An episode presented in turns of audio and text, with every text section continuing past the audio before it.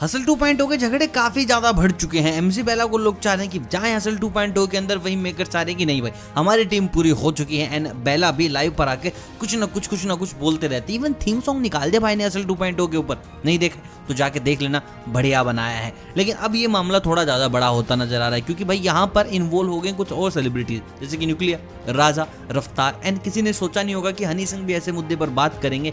He is also involve in this क्योंकि भाई matter ही ऐसा है। हसल शो खड़ा हुआ था। रफ्तार की वजह से एवरीबडी नोज़ किसी के अंदर उदम नहीं था। एक रैप बेस शो बनाया जाए और इस कदर से लोगों में पागलपन हो। वो काम रफ्तार ने किया। रफ्तार को ही निकाल दिया और जो शो के विनर थे, जिनसे कॉन्ट्रैक्ट किया गया था, वो भी भाई शो में नहीं दिख रहे। साथ ही साथ उनको भी काम नहीं दे रहा है एम तो एमटीवी आखिर चाह क्या रहा है? देखिए हनी सिंह भी आए एम जी बैला के सपोर्ट में। फैंस तो पहले ही सपोर्ट कर रहे थे कि वी वांट एमजी बैला इन सीज़न टू वहीं हनी सिंह का कहना है कि, भाई, आपने एक बंदे को इतना अच्छा बताया कि वो आठ दस लोगों में से जीत गए। इंडिया का पहला विनर बना। तो अब उसके अंदर ऐसी क्या कमी आ गई कि आप उसको अब चांस नहीं दे रहे द रीजन इज़ कि अब वो यूट्यूब पर इतना ज़्यादा नहीं बज रहा। उनके जो गाने हैं, वो दूसरे मतलब के होते हैं। भाई, हर शो पे हर तरीके की चीज़ चलती है।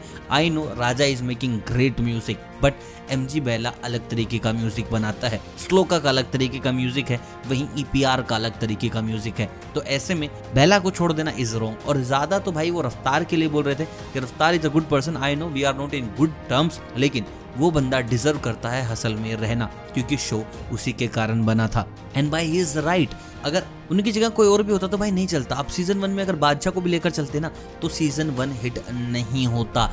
एंड कमेंट करके बताओ यार इस चीज़ के ऊपर। अगर सीज़न वन में ही बादशाह होते, रफ्तार नहीं होते तो क्या शो इतना बड़ा होता जो आज इतना बड़ा ब्रांड बन के बैठा है? और सीज़न टू से आपकी क्या उम्मीदें हैं, वो भी ज़रा कमेंट करके बताइएगा। बाकी मैं मिलता हूँ आपसे बहुत जल्द नई न्यूज़ नई अपडेट्स नई बातों के साथ। तब तक आप सभी को अलविदा।